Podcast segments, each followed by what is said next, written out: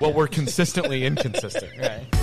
I wish somebody loved me as much as you love Fruit Punch Can Fubu I Funk. edit my list? I had a salad yesterday, and it was good. That's good. flex, Where from? Proud of you, Chuck. Uh, from uh, Brewhouse. It's cool that after you know six years or whatever that you guys stuck it out. You know, you really cared about the name that much. I got to tell you, here at Sonder, what we would have done feels like NASA's going to have a problem with this. Uh, let's pick a new name. One of my favorite things you've ever said, Danny, is that Friday is a feeling. yep. I it's like vacation want is get a that feeling. on me. If you're worried about the dirt and the grime, the germs, whatever it may be on the outside of your lime, stay home, man. Uh, this is going to be the last time I mention this. Okay. Okay. if we don't get our tattoo appointments scheduled soon, I feel like we're going to drift too far and it's not going to happen. I disagree because I think that we're both down. It's just a matter of actually getting it on the calendar for us to pull it off. I, and I forget, are you also scheduling this time for your record hop? Might as well. I mean, you might as well get the twofer going. I need to figure out where I need to put them, but yeah. Yeah. Uh, it'll be fun. Yeah. It's it's got to happen though. Oh yeah. Now I'm like in the queue. we got to we got to like- do it together. Yes, that's Yeah. got to happen. Yeah. I'm in the queue for like six of them in my mental mind. Like Oh, I have like six or seven. I mean, that's the massive issue with tattoos is that like I got one like 3 years ago and now I have like 12 in my mind ready to go. and and yeah, and here we are, Yeah. right? Um, okay, so this is a this is a very unique one. Mm-hmm. Um, we've got uh, we haven't done very many like event-based shows. no, We typically do like the big ones, right? So like we'll do an Oktoberfest show, we'll do the big anniversary show, and then we'll do like family tradition typically. Um, but I think it's gonna be fun to get some folks on here and talk about Record Hop Record Swap Day. yeah. So let's uh, let's introduce our guests 1st Mm-hmm. and then we're gonna throw to Mace over here, and she's gonna talk about the event itself. But For sure. um, we got the guys from Colemine Records, um, Plaid Room Records, are uh, representing both today, right? Yeah, yeah, representing both for sure. yeah, wearing, I'm wearing both hats. It feels like that's probably a common theme for you. It is. It's definitely become uh, more divided over the past like five years, but Okay. I can still wear both hats. Are you are you still heavily involved in both businesses, or do you find Um, yourself gravitating to one over the other? I'm pretty much 98% Colemine. Okay, Okay. okay, Yeah. Is that would you say that was more of your passion from the beginning? Um, that's kind of how it started, for sure. Like Okay. uh, the label started, you know, almost 15 years ago. It's crazy. Um, yeah, and the, the the goal of the store was always to like augment the label. okay, okay, Um, but for a long time, we Bob and I were both my brother, business partner. We're both 50-50 on everything, Nice. work wise, and then slowly it was just like the work increased, and it's like somebody has to do this and somebody has to do this. So it kind of. Yeah, now it's like I go downstairs and I'm like, I don't even know what is going on down here. Like, what are these records and who are you people that work here? I that's don't got to be. I mean, in some ways, that's got to be kind of a cool feeling, though, I, right? yeah, I think it means we're doing something right. I'm Yeah. not sure what that is, but like, it's fun to go behind the counter and for them to laugh at me because I don't know what I'm doing. and I'm like, oh, I'm just the old dumb boss. Oh man, I can't do anything. Oh no, I guess I'll just go upstairs. That's awesome. So uh, why don't you guys introduce yourselves? Um, I mean, I, I, I just threw it to you. I, I, Sure. uh, but but go ahead, just uh, for our listeners. Uh, yeah, I'm Terry Cole, owner of Plaid Room Records and Colemine Records. Yeah, and I'm Alex Sinula. I'm the manager at Spiral Groove Records. Okay. Um, and then we've got uh, we've got a, a third guy here in the background.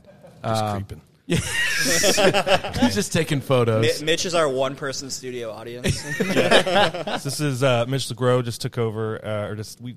Let's see, when did you come on board? October, November first, uh, as a marketing coordinator to help with uh, a pretty wide swath of things on the on the label side. That's awesome. Yeah, Mitch and I go back a little bit doing social media in the industry. Oh, really? So Yeah. you so you know Mitch before today? That's Yeah. cool. I didn't know that. yeah, so Mitch used to do marketing in the beer industry. Okay. Um, we got to know each other that way. Oh, very cool. Okay. Um, well, well, we've uh, we've partnered with you guys. Um, we're excited about an event that we have coming up uh, January fifteenth, uh, called Record Hop Record Swap. Uh, Macy Cherry, uh, who is a friend of the show, has been on a fair amount now. I'd say at this point, um, we get requests for Macy to come on more frequently. By the way, so we're gonna have to make that happen, Mace. It's the But- dad jokes. it is the dad jokes, yes. Um, this is a little bit of your brainchild. Um, you and Haley, I think, um, and I'll let you kind of talk about this. Kind of started this conversation a while ago, and the two of you really uh, took it and ran with it. But why don't you explain the event a little bit to our listeners? Yeah, so you know, I already work with beer, which is one of my favorite things. So why not tie records in, which is another one of my favorite things. Um, when I heard record swap, uh, record hop for the first time, it made me think of records. Rightfully so. I Sure. mean, everybody loves music here, so tying those two things together, um, I don't know, whatever intersects there is just great conversation over a record or over beer. So, um, just an event where everybody could come together and celebrate both of those things. And it just so happened that our new beer is being released uh, on the same day. So, it kind of played out perfectly.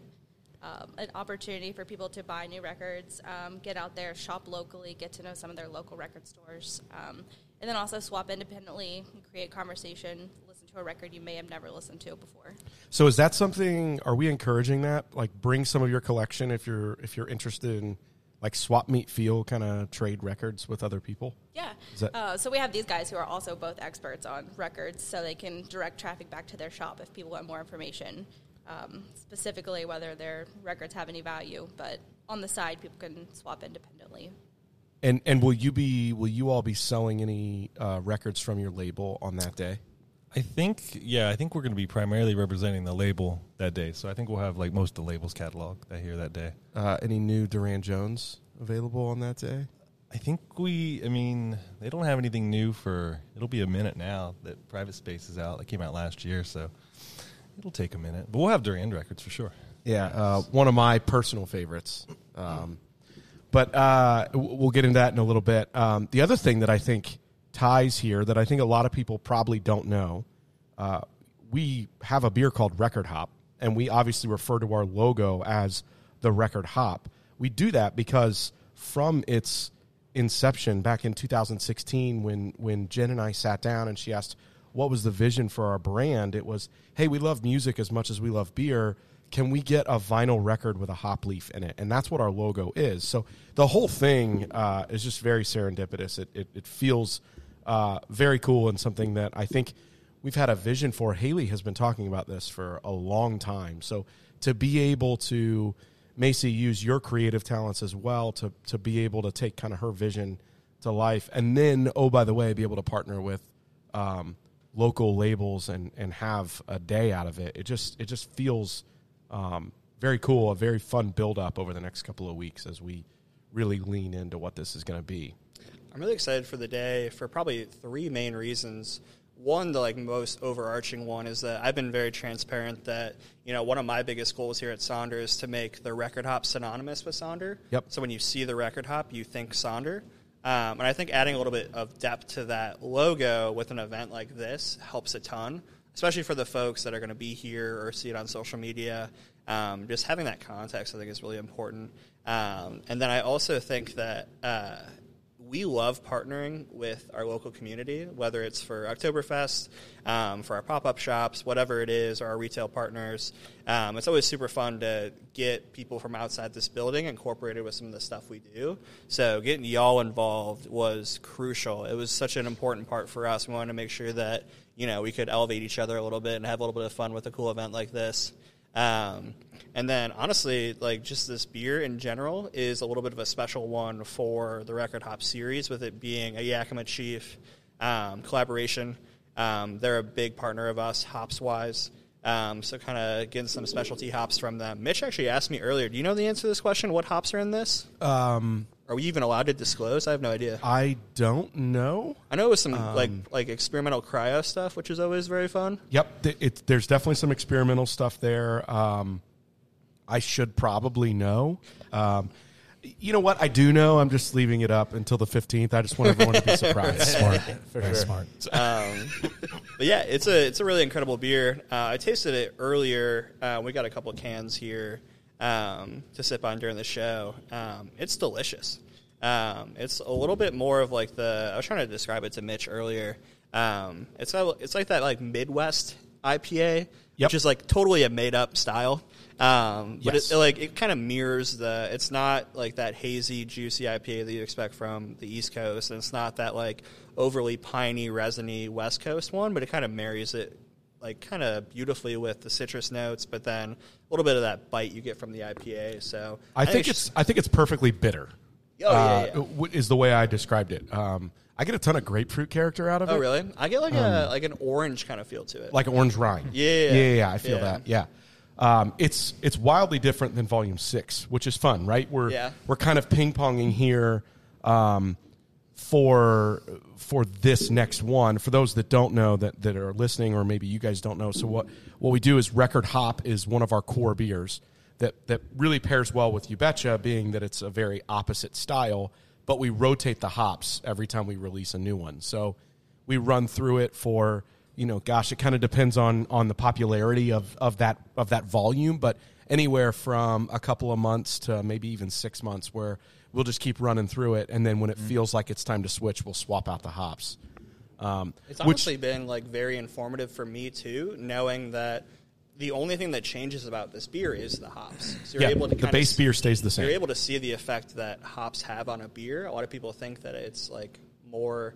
I mean, it, it really does come down to the recipe, but it's a fun experiment to see how various hops can affect a beer and how wildly different each iteration is, despite having that same base. So it's a lot of fun to drink and a lot of fun to explore. it's also been fun for me to see how differently people uh, take notes out of the hops, right? So, like like the last one, like Volume Six, you know, you get a lot of you know in- to to to steal Chase's notes, you know, you get cattiness out of it, right? Where I don't at all.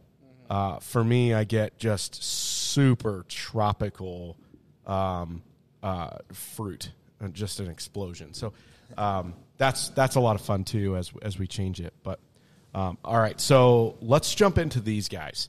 So uh, what's your story? So when did uh, when did Colemine start, and then when did Plaid Room open?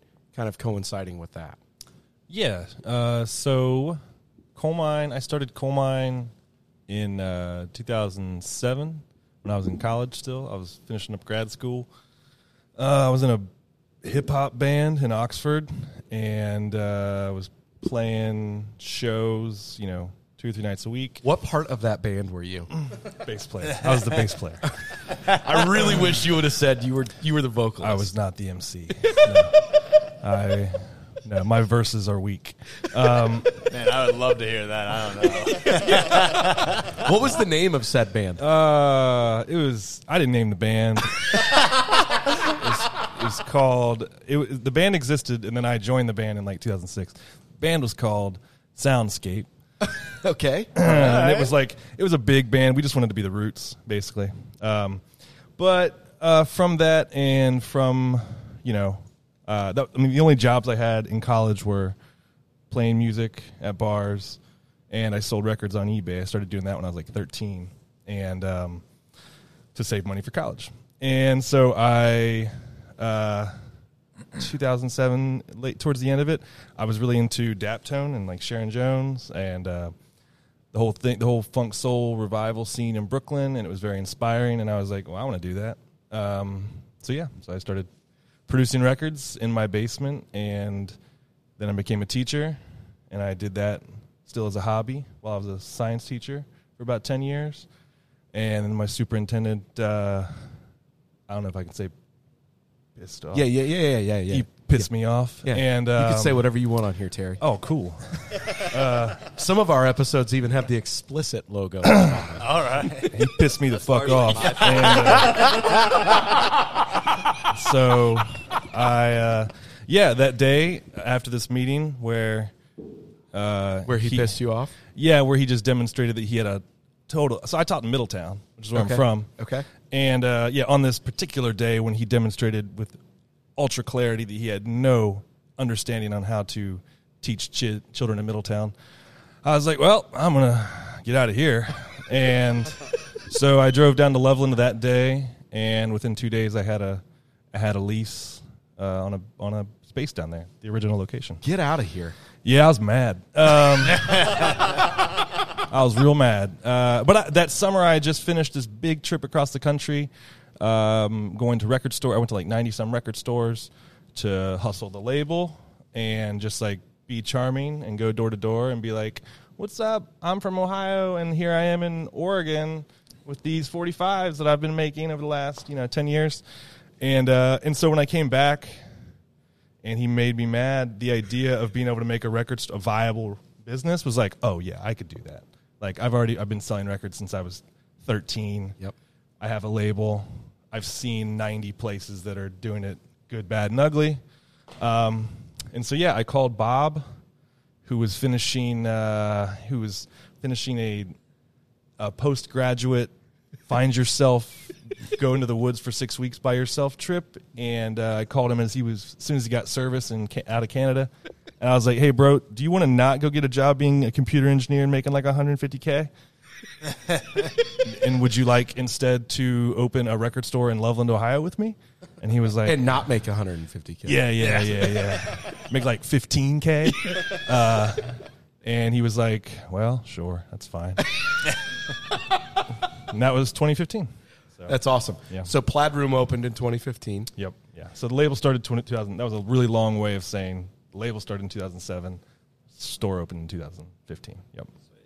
Um, and when you were when you were on this cross country tour uh, prior to 2015, uh, was it at that point? You know, prior to prior to your your principal pissing you off. Uh, was that was that a very uh, a very impromptu decision, or did, had you started to build that in your mind as you were traveling the country? That okay, maybe this is what I'm going to do. No, not even on my radar. That's awesome. wasn't even on my. I was just like, yeah, I, you know, I'll go. I got summers off. I'll go hustle the label. Um, yeah. If I would have known, that would have been smart. You know, take notes maybe while I was there, but I didn't have that foresight. Did- I don't have foresight. Did you learn anything while you were doing that today that still sticks out? Oh, for sure. I mean, I think the overarching, a couple of the big takeaways from that from that trip were, you know, one, um, you can be nice in record stores. Um, you know, you can. Um, you know, I'm glad you said that, man. there's no pre there's no prerequisite that's like yeah you got to be a dick if you're gonna run a store.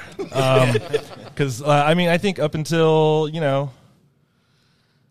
uh, up until that trip I was sort of like oh well yeah that's just how it is. And it's like hmm. and I so I went to plenty of stores where I was like man like no you can just be nice. A couple other things stores can be clean. Uh, stores can be organized. Um, these were all very novel things to me in 2014 because that's just not what I was used to. Uh, and so, and I mean, I think the other actual like big takeaway was uh, the amount of new vinyl that was being. Mm-hmm. Uh, it, it was that was sort of a shock to the system for me. Um, and it's that- it's way that- different now. At that time, like 2014, 2015, it was like it was starting to. yeah, it was taking a turn, and um, that was definitely a way that we, from the beginning, I think, tried to distinguish ourselves with Plaid Room. Mm-hmm. Was like really just embracing that because back then the adage and and really the attitude still among record store owners and still with a lot of record store owners is like, oh, there's no money in new vinyl, Mm-hmm. no point, no money in that, no money, don't do that. Reissues, repops, boo. You know, it was just this self defeatist attitude that Mm-hmm. record store owners tend to have, and it's like sick. Yeah, don't don't do it at all. We'll do it. That's sick. Yeah, don't do that. we'll do it. Um, so that that was a big takeaway for sure, and that was that sort of yeah, being nice, being accessible, being clean, and having records that people want to buy, not rocket surgery. Yeah. The, so so uh, I'm going to put you on the spot here. Do it. Uh, what was the day of your grand opening? Valentine's Day. Yeah. Okay. I didn't know if you would know this. I mean, I knew you would know that it was Valentine's Day, but I did. I I assume you don't remember this. I think it was a, it was sad. It was a Saturday. Yeah. So uh, Charlotte was born. My daughter was born um, on February nineteenth of that year. Whoa. Okay. Um, for whatever reason, um, my so at the end of my wife's pregnancy, this is my second daughter. At the end of her pregnancy, she started to get. Uh, she she had to basically the last month almost. She stopped working. She was not doing well, and I was kind of at home with her.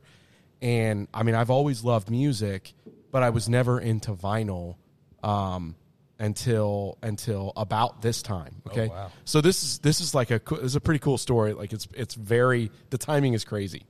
So we were we were at home and uh, I was playing. Actually, true story. I was playing. I still had a six disc uh, CD changer. Oh yeah. Yeah. Uh, and I had a that at the time was my stereo system was this CD changer, and my wife kept getting really annoyed because I'd have to get up and then I would I would it was still manual. I'd have to change the the disc and push the button. And I remember we were listening to Fleetwood Mac, which is my favorite band, and uh, something popped up where it was your guys's. It was an advertisement for your grand opening Oh. and I was like, I was like, you know what would be more annoying than me having to get up and change the CDs is if I had to flip the sides and change the vinyl.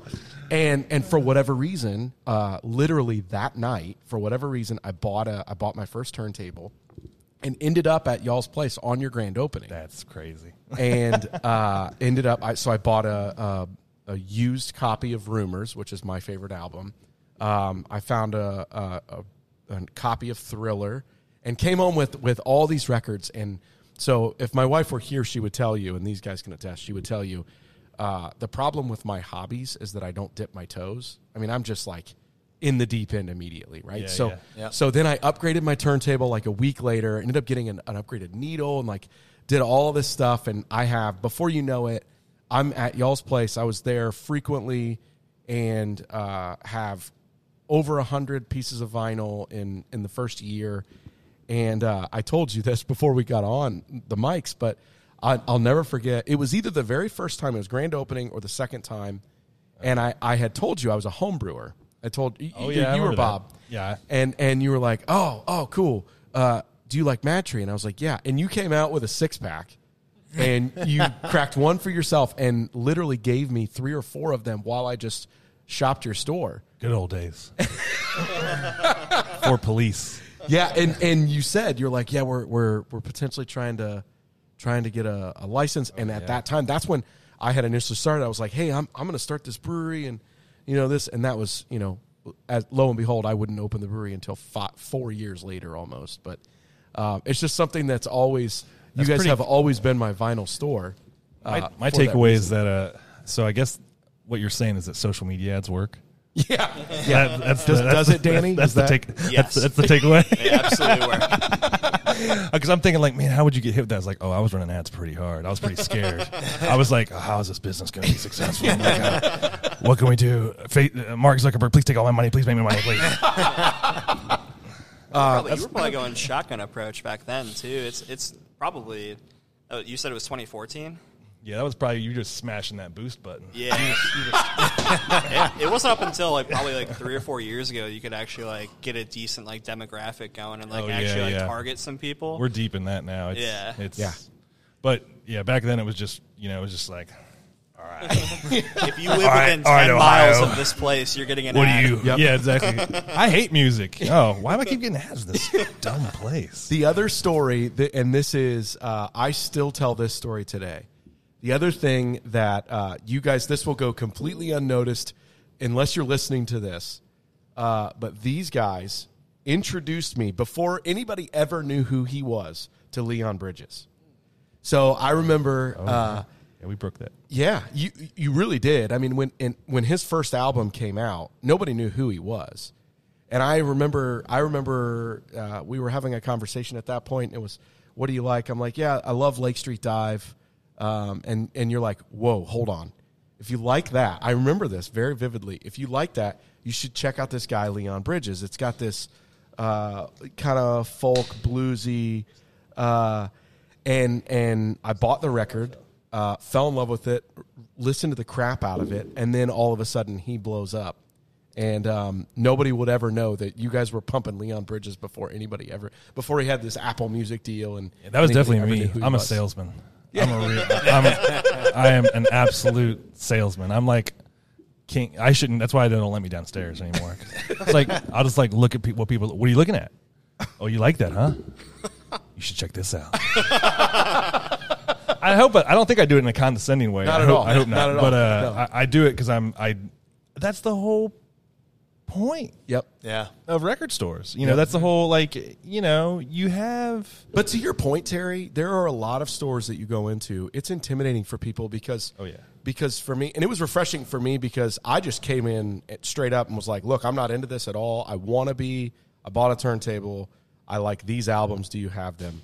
And and and you and Bob both were were very that. Those were the days, by the way, when every time you came in, it was I knew I was getting either you or Bob. Oh yeah, right. yeah, yeah. Um, and that that's cool, right? That's refreshing uh, For that's sure. The startup. But but that is that is that is the point though. Like the point is that you should be able to go into a record store and it's like any information exists. It's all on the internet. Everything you could ever want to know about anything exists and everyone's opinions about those things. so it's like all the information is there, so why would you go to a library or go to a bookstore or go to a record store? It's like you go there because these people have an expertise in that, and you can give them small bits of information, and hopefully they can come back and be like, "Oh, well, maybe you'll dig this." Hopefully, in a not condescending, like you don't know about that tone, um, because that's the vibe. You know, that's like the, the I- I'll never remember. I'll never forget this couple that came in a few years ago, and they were like trying to get into jazz. Jazz historically in record stores, you know, people are snobs about it. Yeah. You know, super snobs. Yeah. Um, and so they came in and they were like trying to get into jazz. And, you know, I played them like, I was like, yo, go listen to these three or four records. There's a turntable. Tell me what you like. And then I can kind of like guide you. Right. And, you know, they've bought like 15 or 20 jazz records because they sort of figured out. Since oh, that like, day? yeah, like this is the lane that they like. You know, this is the style of jazz that they like. This is what they want to listen to at home. And it's like, man, you go into a big shop in New York and you're like, I want to get into jazz. They're going to be like, okay, bub. here's an here's a free jazz Ornette Coleman record. Like, try that on for size. You want to get into jazz? Come back after you've done a three, you know, a few rounds around the block. It's like Right. you don't have to be because that just serves ego. That just serves that individual person's hang-ups with their dad and mom.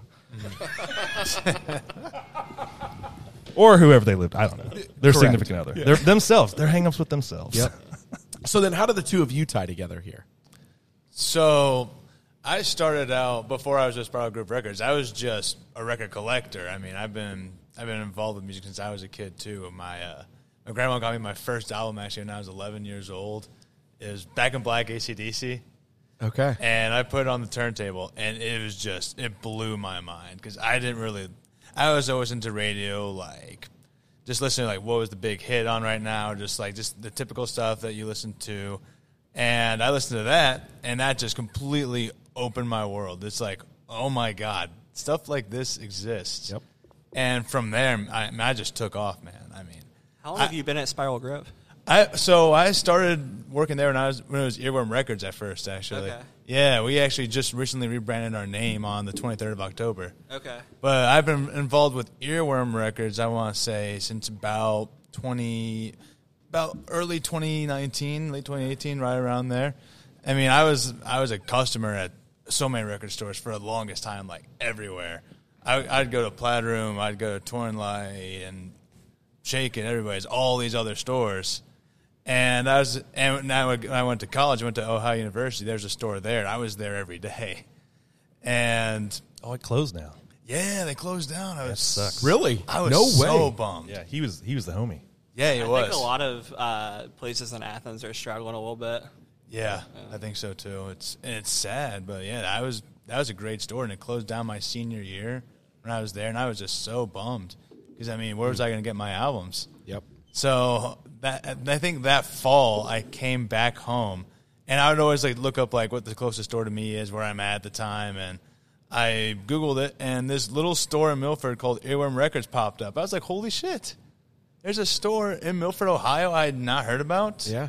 So I got there, and at the time, I mean, it, they, they had like just opened up. It was like maybe a, a month or two into business, and it was just in this little, uh, this tiny building next to a barber shop in Milford, and there was this wall that kind of cut off about a third of the store. So it just had it was just this little space that had all these, these old records. But man, it was a gold mine at the time. I had I had heydays in there probably like two three times a week. Oh, Just- that's awesome. Yo, it was great. Yeah, just going in and buying stuff and just even stuff I never heard of before. That just you look- grab the cover and you're like, this is cool.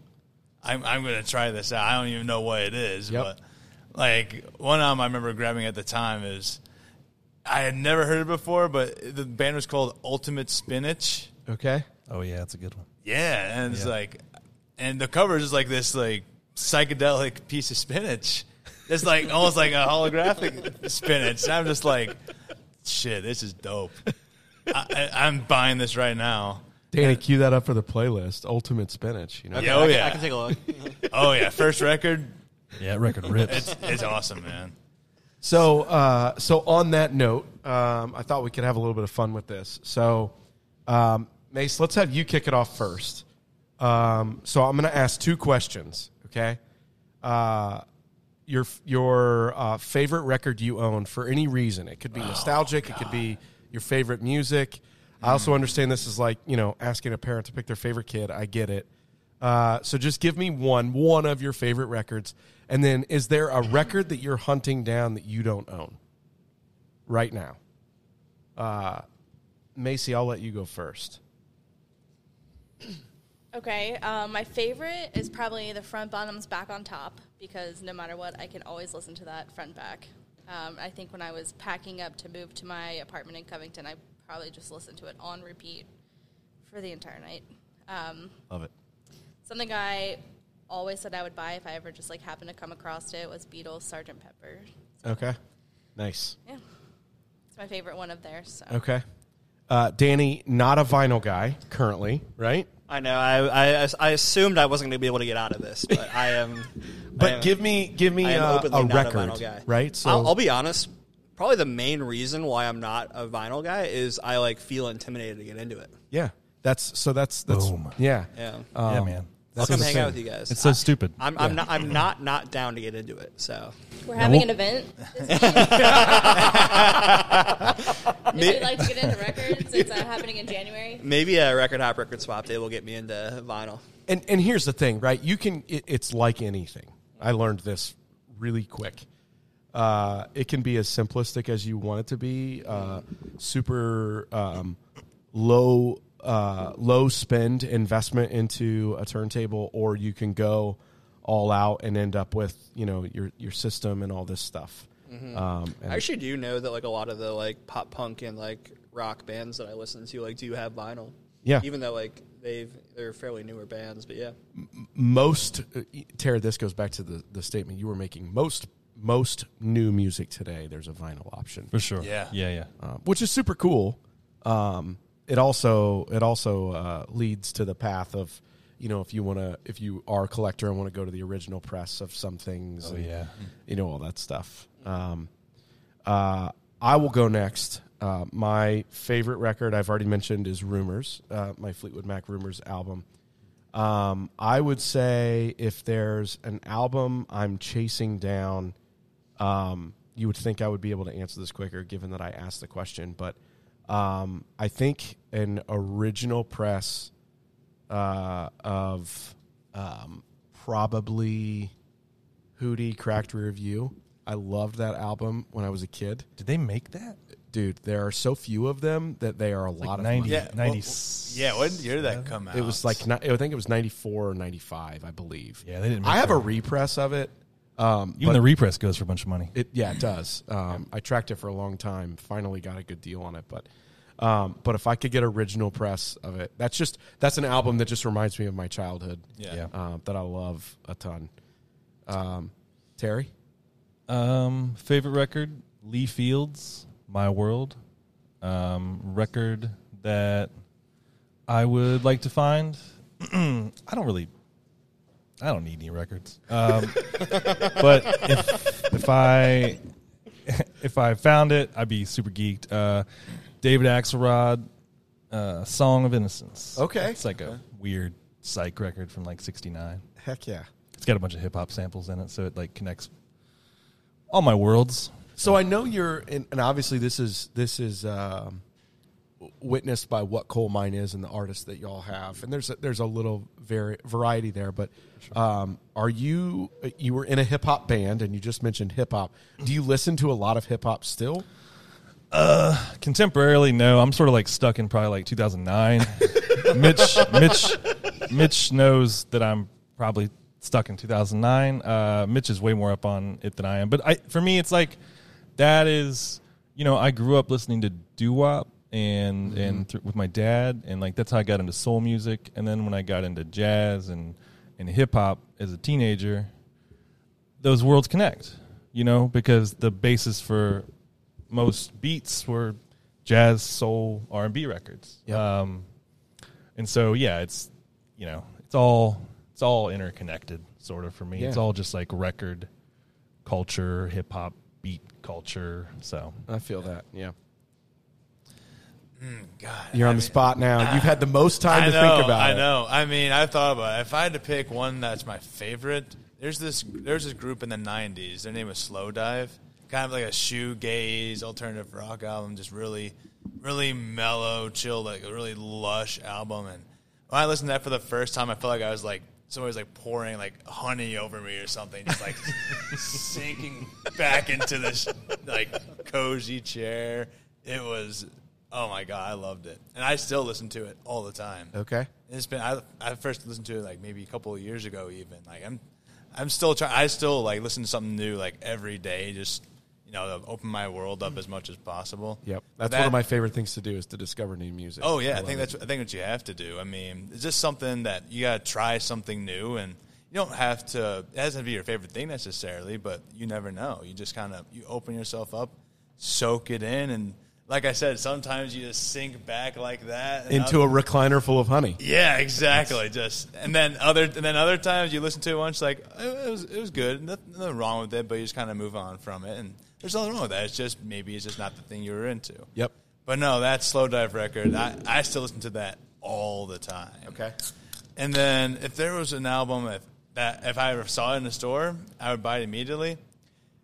So yeah, I'm really in- I'm really into shoegaze. So the other big shoegaze album is My Bloody Valentine's "Loveless." Oh God, yeah, which Yeah. is more on like the noisy side of things, more experimental. But I kind of had I actually kind of had an adverse experience when I first listened to that one. It was uh, it was at 7:30 in the morning. And I was just like, I, I just woke up. I'm like, oh, what am I going to listen to today? And I, oh, Blake Valentine Loveless. People say it's really good. And I turned it on. My headphones were full blast, and they're just like in my in my ears at seven in the morning. I immediately I threw my headphones off. I was like, what the fuck was that? And but but you came back to it. But I came back to it because Yeah, yeah. it stuck in my mind so much. I was like, there was really something there that was interesting. Yeah. So it, I mean, honestly, it took me maybe a, like a week or so, and I was just like, I couldn't stop thinking about what I listened to. It was, it was so different.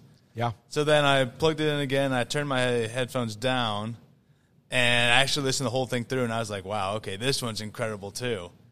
But I mean, I, that's just one that you can't ever find on vinyl anywhere, unless it's like an import. I think they recently repressed it. yeah, they they did, and it's going for stupid money too. Oh, I know, yeah. So I think my best bet it would be one of those things that if I ever saw the you know five hundred thousand dollar one, whatever, in a store, like just take my money. I'm, I'm gonna take it. It's mine. What what what would you say is, has been uh, the most surprising thing that you guys have seen in in the vinyl uh, in the industry of vinyl records over the last five years? Really, has it? I mean, it's obviously as we talked about Terry, it's taking off. But but is there anything that was just like, all right, what are we doing? Like like how surprising it was.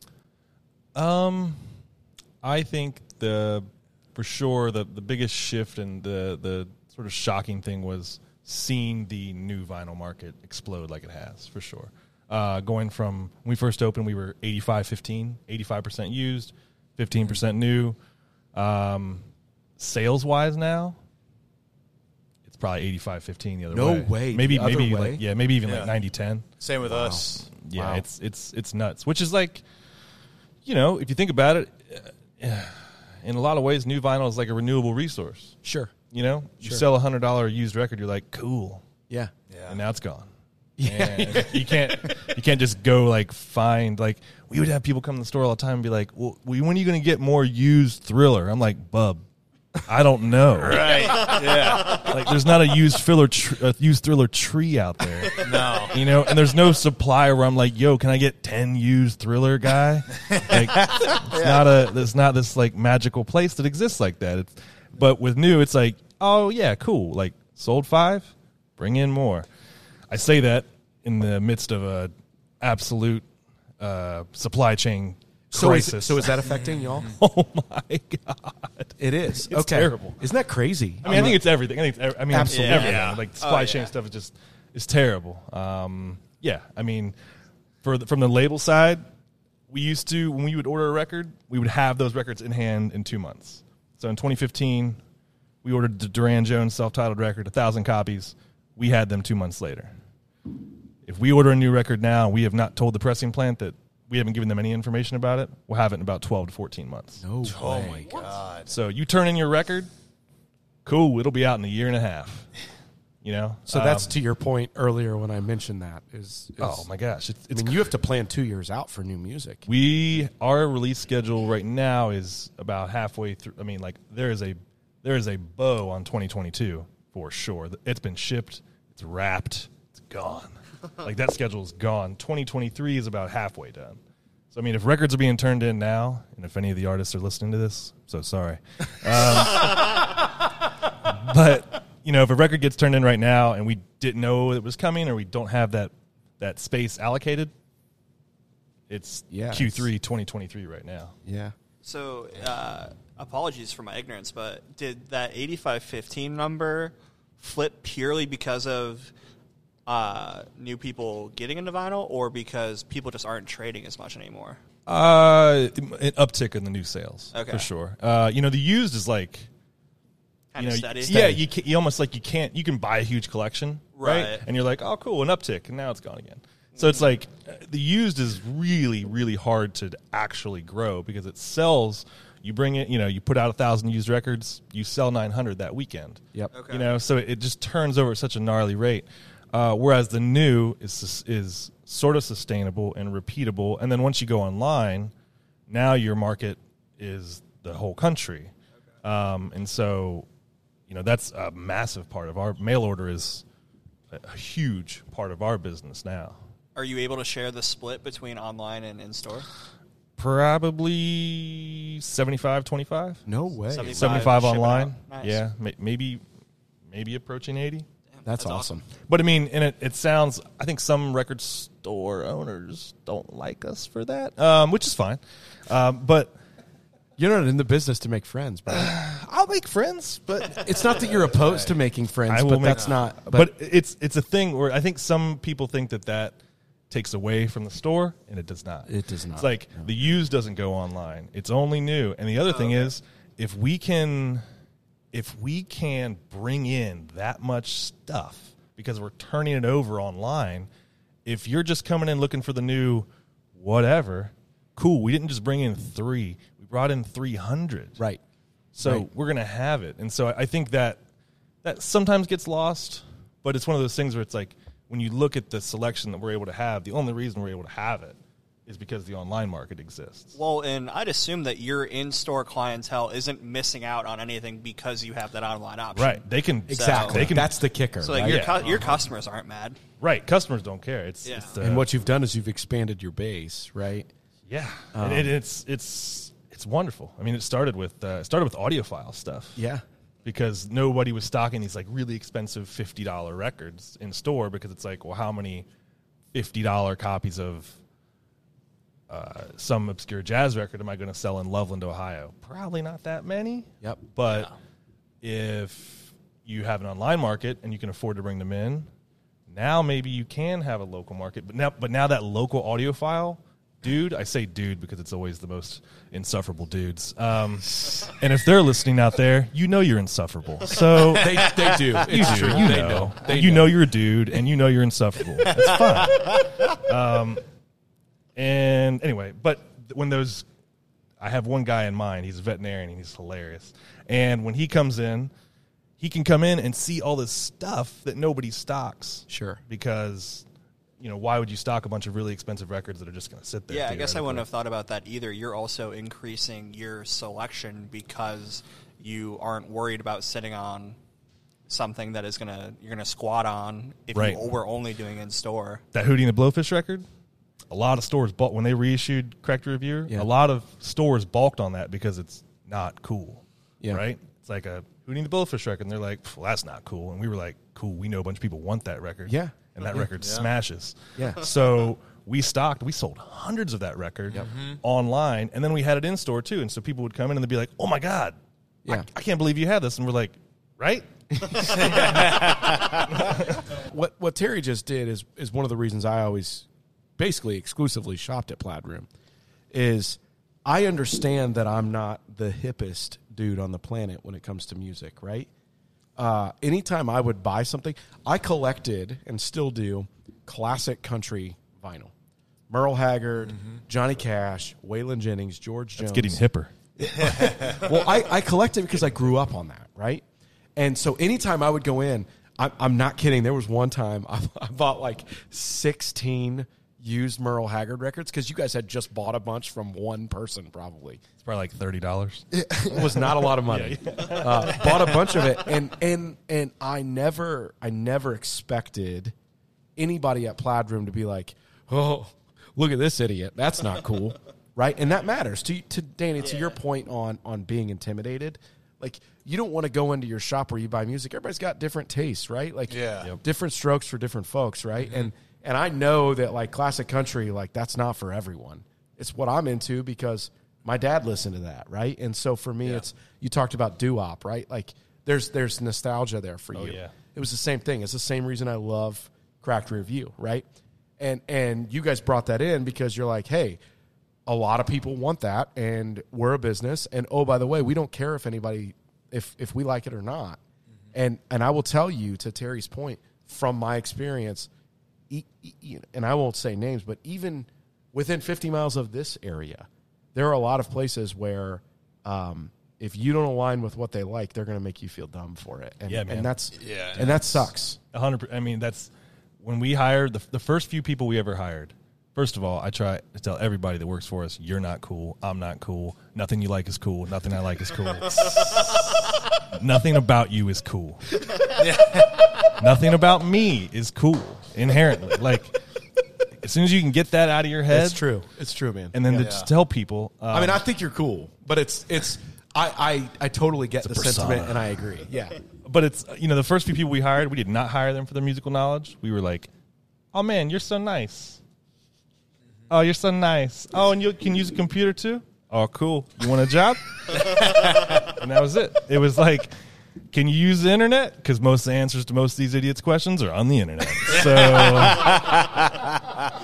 and by idiots, I mean those insufferable men. but like that that was the qualifier. It was like you know there was no like, well, who played bass on Kind of Blue? Do you even know? It was like, you ever use Google? oh man, you can have a conversation. Sick, got a job. Um, and that's always been the thing. It's like being nice, being helpful, and uh, I do think there's a shift overall in the industry as far as indie retail. I think there's a shift towards that. Um, good. like na- nationally. I think there is a shift towards just being like kinder, less douchey, uh, more inclusive, and you know, like I'll I'll never forget. There was a single day where this dude came in and was trying to like talk me down on like an eight dollar Led Zeppelin record, and I was like, "Buddy, dude, it's eight bucks," and like at the same time. Same time, this super kind mom and her daughter are dropping seventy dollars on like three Taylor Swift records. I'm like, bub, Yeah. bub, can you just get some perspective? Like, can you shut up so I can ring out this really nice lady and her Yeah, daughter? Yeah, and Yeah. um, yeah, I sound like I'm just talking shit about dudes, which what's that's whatever. It's fine. but anyway, yeah, it's it just be nice. It's like just Yeah. be nice, Yeah. be cool. That's, Right. that's It's like the moral it's of not the story, yeah, it's right? not- like, it's- let's this be is- kind. It's not crazy. Yeah, you're Yeah. not you're not cool. Everybody, there's always somebody that knows more. It's always true. somebody Yeah, knows always, always. It's true. Uh, Danny, you'll appreciate this. Uh, one of the albums I bought at Plaid Room uh, was uh, JT's first album, Justin Timberlake's Oh, first nice. album. Oh yeah. And I I rang it out expecting uh, expecting you know something, and uh, and Bob goes, "Hey Terry, JT just sold," and Terry goes, "That album's awesome, man." Number one guy I would switch lives with. It's not close. It's not any competition. He's, That's why I told you Yeah, because I knew number you would one. appreciate that. not even like there's not even a guy close. Like I, it's JT number one. Guy has it all. So one of the dudes from One Direction, because I'm a I'm a big One Direction guy. Um, so the I know a lot about it clearly uh, as a music connoisseur. So this uh, the, the Niall Horan, one of the people in One Direction, put out a 10 inch release for Record Store Day. Okay, 2019, 2018 or something, whatever. Um, it's a record store day release, so literally only independent record stores have access to purchase this. You can't get it through Amazon, you can't get it through Target, you can't get it through Barnes and Noble. That's how that works. Is f- Yeah. for record store day releases, it's only okay. Yep. So So I didn't know so- that. That's good. That's info. pretty sweet. yeah, Yeah. it's a, it's great, right? So Yeah. if you're a record store, it's like the labels just made these things that only you can sell, and the idea is if that artist has a existing customer base that they will be forced, whether they want to or not, to buy it from an independent record store. Love it. Okay, so they I think they made like Can we start Five. doing that with craft beer? Yes. yes. do it. I mean, I'm sure that's I'm sure that's on the horizon. We'll, We we'll told, call we it. told Kroger that we'd be out of business. that's well, that's that's the that's we'll the just trade off. craft beer day, right? That's the trade off. You have to figure out like how much of my soul do I have to sell to Right. whoever to, to Spotify to yeah. Right. I lose sleep a lot over that. No, I don't. But I do think about it. I do think about it. Um, but so they made I think I don't know ten thousand maybe of this Okay. because it's Niall Horan. He's in One Direction. so for context, is ten thousand a lot or not? Um, oh, it's hard to say. I mean, in in 2018 for a 10 inch record, that's a lot. That's a good amount. Okay. Um, Okay. Now quantities are definitely increasing. Even stupid labels like Colemine Records are making 10,000 records. Idiots. Adele did 500,000. Like that's the most it's been made in the last 30 something Five years. hundred thousand. Crazy. And they've sold over 300,000 of them, which is nuts. Wow. Um, so, anyways, they made this thing right for record stores. We brought in some, sold a bunch, mostly online, um, and you know, so we sold them out. We just restock, right? We keep restocking. We look around, like Bob looks around the internet because Bob's real good at internets, and he looks around the internet, and like there is nobody else selling it on the internet, like nobody This Oh, so you, this guys, you guys were the only show in town. because we were the only people not cool enough to stock it. right right? Right. So we stocked it, and nobody is selling it, and it's going for crazy prices on Discogs because nobody can find it. And Bob like checks Universal's warehouse, and he's like, "Bro, they've got like four thousand of them." He said, "I think I'm just going to order a thousand and see what happens." so we ordered a thousand, and they show up. We sold them in like I don't know, a day or All two. 1,000 of them? 1,000 of them? Uh, oh yes, yeah. Somebody posted about it on TikTok, like, "Got my Niall Horan record from Oh, nice. on Plaid Room, right?" And so now, okay, we sold out, and we're like, "Damn, we sold out." are, are those other three thousand still there? So we sold out, and we're like, "All right." So we, now we have a back in stock notification. So people are adding their emails to the back in stock, and Bob's like, "Dude, there's literally 900 people on the back in stock notification." He said, "I guess I'll just order another thousand because I mean, it's like that. That sort of encapsulates this idea that like, yo, the market is literally there, and Yeah. record stores are literally like, hmm, no, I don't want to sell. You know, it's like, and that's not all record stores. Like, it's certainly it's not. not. But it's just It's like not. it's a microcosm of what does happen in the industry somehow, and it's like this is cool, this is not, Yeah. and because I'm a defeatist business person, I'm gonna make myself hate myself even more by not selling and making money and being happy. And it's like, but like, what if you just sold all those records? Wouldn't you be so happy? Wouldn't you just like your life a little bit more? But- you could forgive your parents, and, you know, whatever they did to you. That's a great story. So you and literally of the four thousand, you ended up with. oh, a I don't even know how I don't even know how many Bob sold. Bob is such a hustler on the internet. Right. Yeah, you Yeah, you gained fans. you, that day, you now oh, right? all of a sudden have a fan like a loyal fan base that knows like dude, Yeah. I can't get this album anywhere besides a record store in Loveland. Like Yes. that's fucking It's- dope. it Yeah. Right, that is- is that is dope. It is crazy. But by the way, I don't know if you guys, Macy and Danny, I don't know if you guys were hearing the same things that I heard, but how similar does that parallel the craft beer industry, right?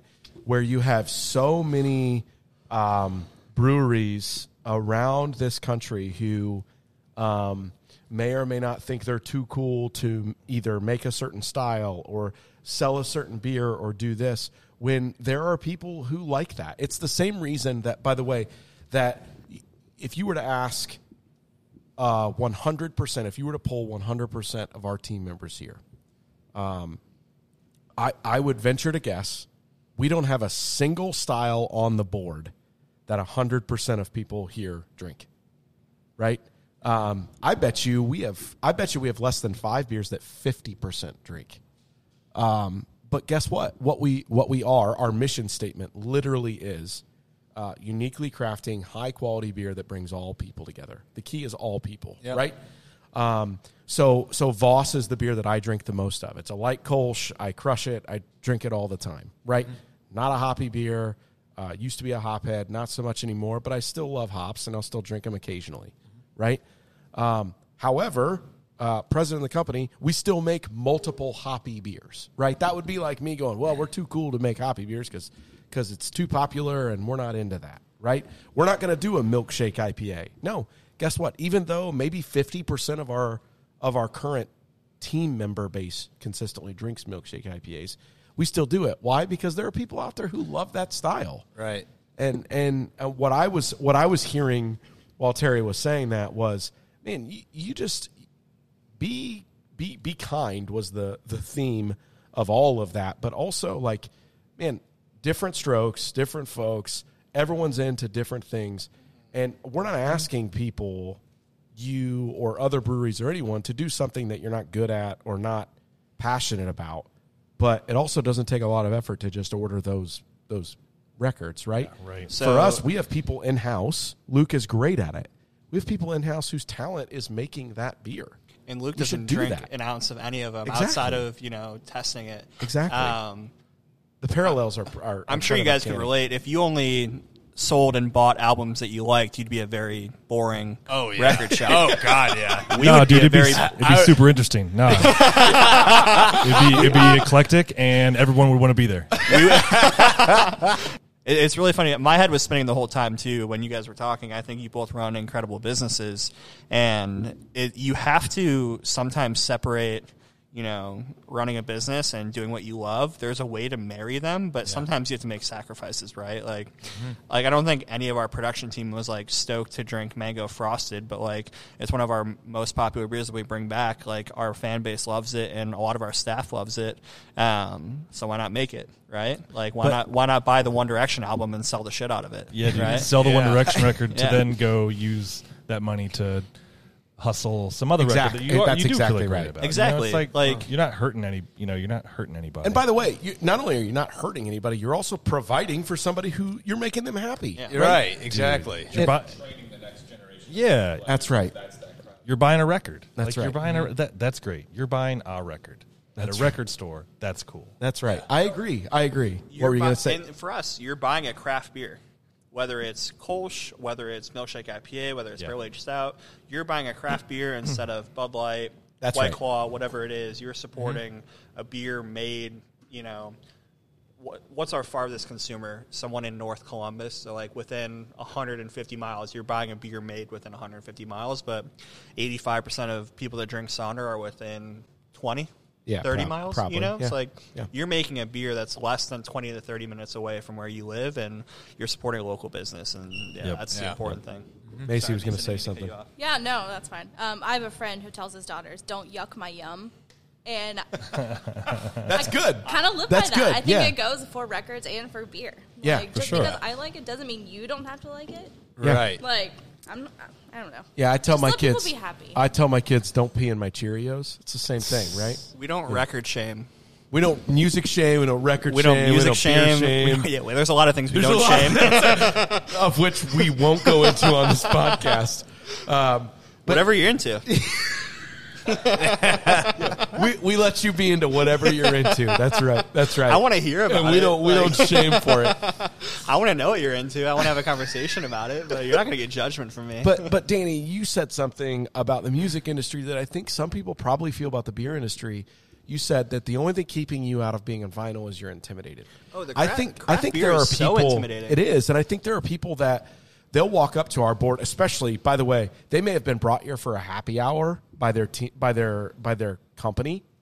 They walk up to the board, and we have 32 beers on the tap list, and they're like, "Ah, give me the lightest beer you have." I'm sorry, I don't, I don't know, right? Um, I, That's I want intimidating. it is, and I and and by the way, I we similar to what you said.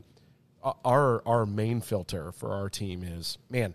Can you just treat people nicely? Can you treat people well? Can we can we just agree that we're we're all uniquely crafted, right? Yeah. I um, actually, I meant to bring this up earlier when you both were talking about your shops. Like, I think the big differentiator, I can tell when you guys are talking that your experience building, your experience creating, when people walk into your shop, when they experience, you know, buying a record from y'all, like that's a big part about getting them to come back. Like they may have stopped into your shop because they you they know you have something they want, but they're going to come back because they enjoyed talking to you guys, they Yeah. enjoyed an experience. They didn't get judged by buying, Right. you know, a record at your shop. Like that's the same thing that we want to do. Whether it's you know we're selling beer in the market, uh, we're posting on social media, whether it's our website, whether it's you're coming and having a beer at our place. Like we just want to experience build with people and make sure that they're. However, you're interacting with us, you're enjoying that experience, and you're going to come back, and it's going to build that. You know, whether it brings you to the tap room or makes you buy our beer in the market, like that and that's the I don't know I, I like and maybe this is me um, me overreaching, but like I like to think that we're not like I agree. a place that is intimidating to come to. Uh, it can be, but like I hope that we create an experience that is pretty welcoming for people, and that you know you can.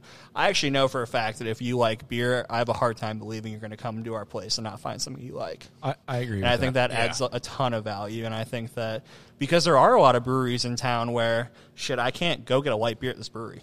It's not on tap. There isn't Right, one. right. You know, like or maybe there's like a multi beer. Like this brewery doesn't make multi beers because they're not cool or sexy.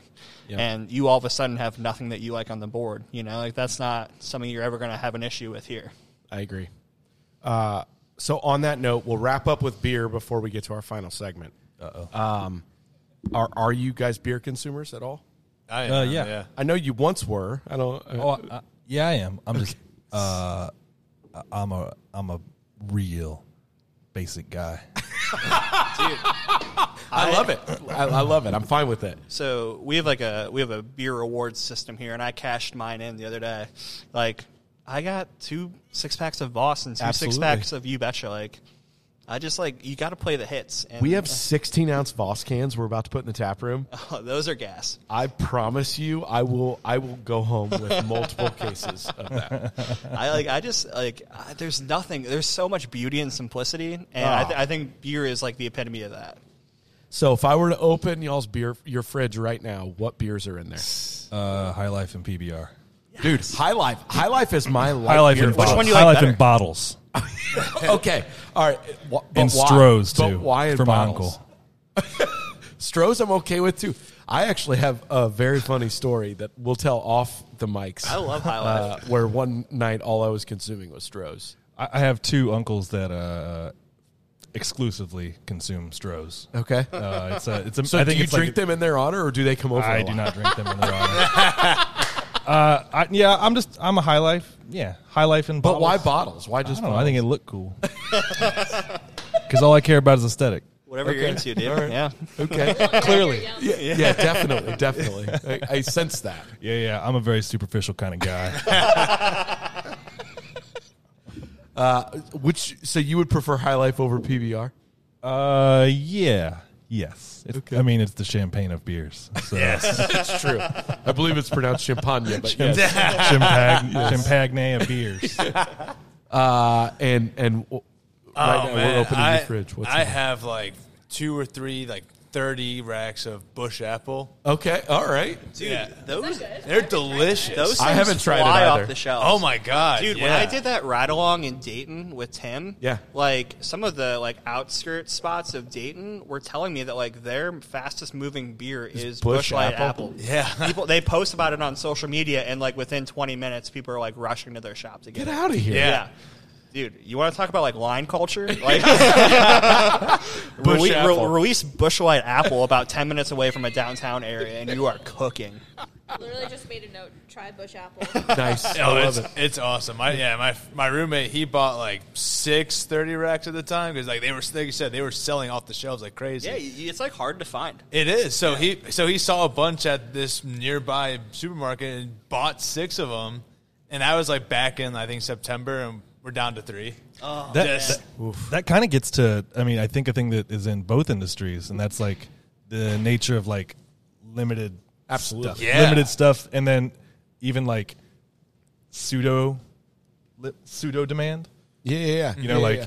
Yes. self fulfilling prophecy. Like it's limited, and we're like, it's not. it's People are like, oh my god, I have to get it. Uh, so how do you guys treat that? Do you do? Uh, do you? Is it first come first serve? Do you reward loyalty? Like how do you? How do you Um, do that from the- when- from the when something label- is actually limited. I mean, most from the label side, most of our releases. Are, I mean, if we say it's limited, it's limited. Yeah, sure, sure. Um, oh my gosh! Yesterday morning. Good lord, that was that yesterday.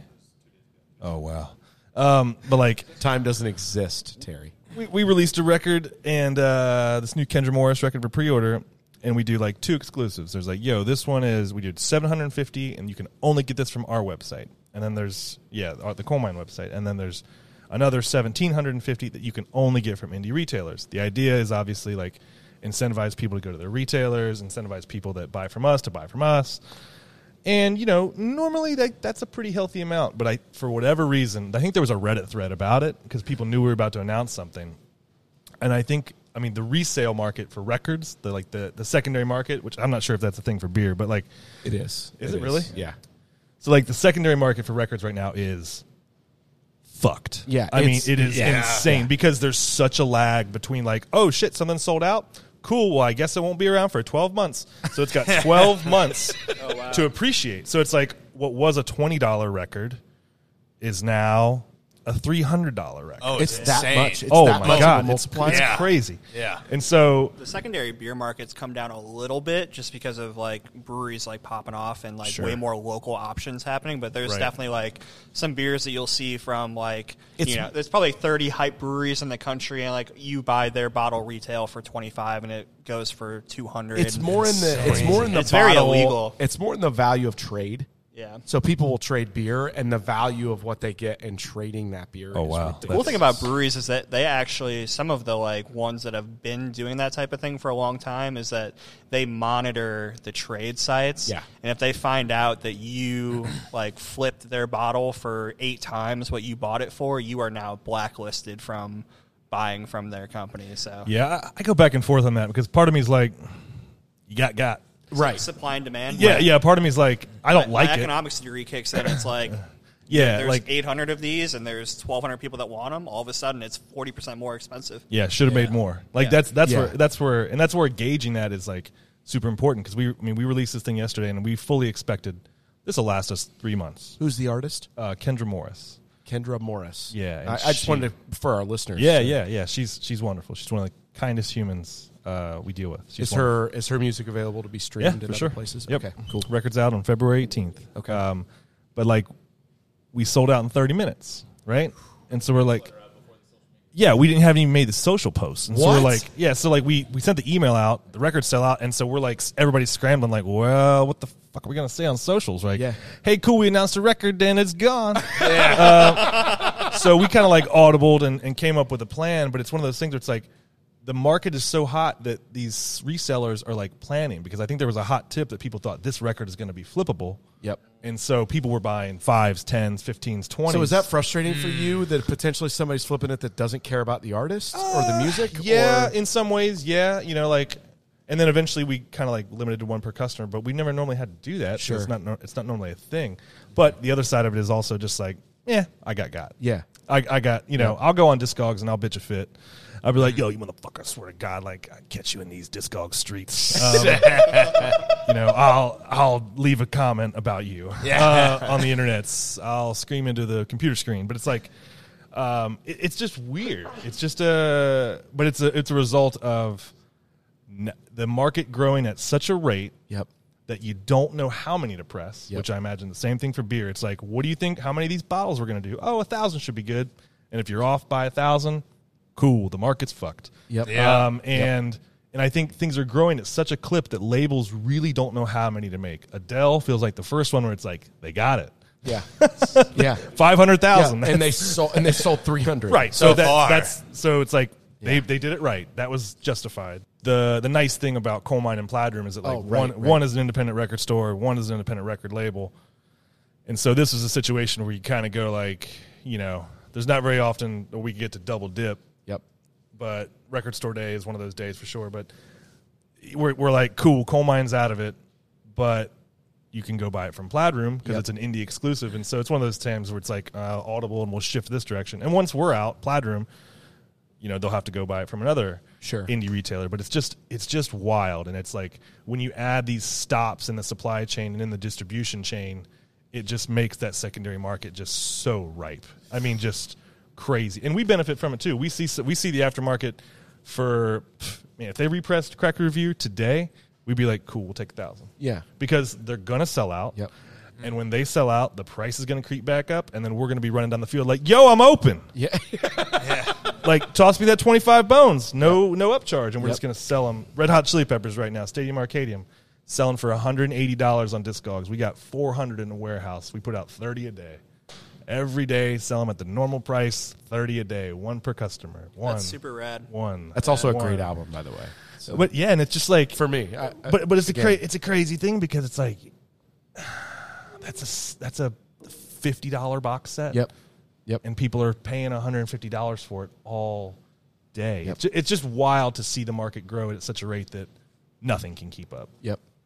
Uh, record store day. You mentioned this. Um, is that something that, with the industry being where it is, I guess for both of you, do you look forward to that? Is it exciting, or is it like, oh, I love money. up I love it? money. Yeah, I love money. How do you Yeah. feel? How do you feel? I mean, uh, I'm probably in the same boat as you with Record Store Day. You just, you know, they all come in, and then you have people like just filter in, like, yeah, wait, wait, like lines coming in. They all come in, like, where, where are the Record Store Day albums? Oh, they're, you know, over here, and they all just flood that one area of the store, and then come up, and then all of a sudden we're down half stock, and it's Yeah. just, it's it's wild. Yeah, It but is. why are there two record store days now? oh, they've always had Black Friday. Has it always been? Yeah, okay. yeah. If- okay. it's record store day is the hardest day of the year for us because it's like you know anytime there's an indie exclusive it's like uh, it's it's like playing the stocks Sure. it's a limited item what's the demand going to be Yep. are people going to show up for it is it too expensive is it cool is it not cool like Yep. what's the vibe and you just got to do that 400 times and hope that your gut is right you know and we, we miss we miss every once in a while I was going to ask, Right. have, have you ever been wrong? yeah, but you know what? Most of the things that we've thought we were wrong on, turns out it wasn't actually a mistake at all. Yeah. yeah. That was just uh, that was just the wrong perspective I was looking at my mistake with. I would never make a mistake. Um, but like, you know, Jerry Garcia box set.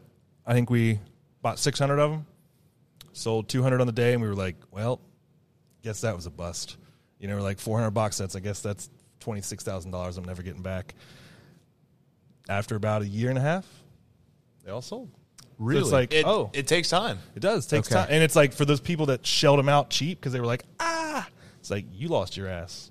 Like as long as we could afford to sit on the product and slide it out slowly, like we still won. Like that was a huge win for us. So that's really interesting. So so record store day items will still sell after record store day. Oh, Oh, for yeah. sure. Because I mean, Uh-huh. yeah, because they're they're exclusive to us. Sure. Can't you literally can't get them any anywhere else. So it's like they've dealt you. They've been like they've dealt put all the cards in your favor. When I hear record store, when I hear record stores complain about record store day, what other industry is set up, and they're like, "Hey, y'all." Do you want us to make a bunch of product that only you're allowed to sell, and Amazon and Target and Barnes and Noble can't get it, and it's cool, and labels are going to market it? Would that be okay with you? Would that be okay if we shift the entire market to you? Right. And stores are like, oh man, God, records, you see this bullshit on the list. You know, it's garbage. And it's like, dude, if there's one Probably thing, Niall Horan. if there's one thing on the list you like, guess what? You got it. They got you. Yeah. There's one thing on there out of 400, they got you because every week bullshit comes out. Yep. You know, 300 thing new things come out a week. Mm-hmm. Yep. Does- Do everybody like all 300? No. But if you like one, cool, great. Shut up, move on. You know, I'm on my high horse. I'll get down. No, I, I'm here for it. I love it. This I'm is so- I'm very. so- so for me, it's boxing. incredibly compelling. If I had a beer, it'd be bad. Uh, Danny, you want to hit the last segment? What are you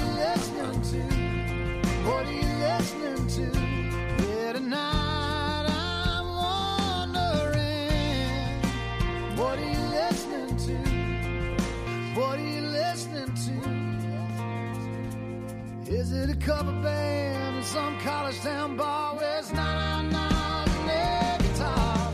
Is it something to get you? Uh, all right, so this is um, for for uh, any of you that may not know. So our last segment, we always tie together uh, just songs that we've got on repeat right now. So earworms, uh, any Spiral any, uh, Groove. Yeah, that's right. one, That's yeah. right. I, I already, I already uh, found a, um, a ultimate spinach song. Oh, Oh, yeah. Okay, all right. So uh, my what are you listening to is "Mind Flowers" by Ultimate Spinach, their number one song according to Spotify. Okay, all right, all right. I love it. Uh, Mace, you're up. Um, I've been listening to Only Child by Tierra Whack, like on repeat. Okay, love it. Good. One I started listening to actually yesterday. There's this newer group, Black Country New Road. They released a bunch of new singles over the past year or so. They had this new song called Concord. I've been playing that nonstop for the past two days. Okay, love it. Uh, Starlight by Yola. Okay. That's a good one. Uh, so for whatever reason, I've been uh, I have this playlist that that I play. Uh, it's like a mixed. It's I, I always call it. So the playlist is called Songs Everyone Knows, and it's a playlist that is basically like if we're in mixed company, I know I can throw this on, and it's songs karaoke songs, right? For whatever reason, uh, I was listening to it over the holiday. We were playing cards with my family, and um, Atlantic City by the band came on and I don't know why it just hit the right spot, and so I've had it on like every playlist I've made the last two weeks. So that's that's uh, that's mine. I don't know why. I don't know why. Music, uh, it's weird, right? Like sometimes it just hits you, and it just Mitch, you've been hanging out with us for an hour and a half. Pop on one of these mics and give us a song. Uh, I'm actually not a big country music fan, but Okay. the number one song that I've been listening to like nonstop the last two weeks is called "Send the Sun" by an artist named Nikki Lane. Okay, love it. all right. It's like a, such an Send earworm. the sun. "Send the Sun" Okay. by Nikki Lane. Okay, Yeah. Beautiful.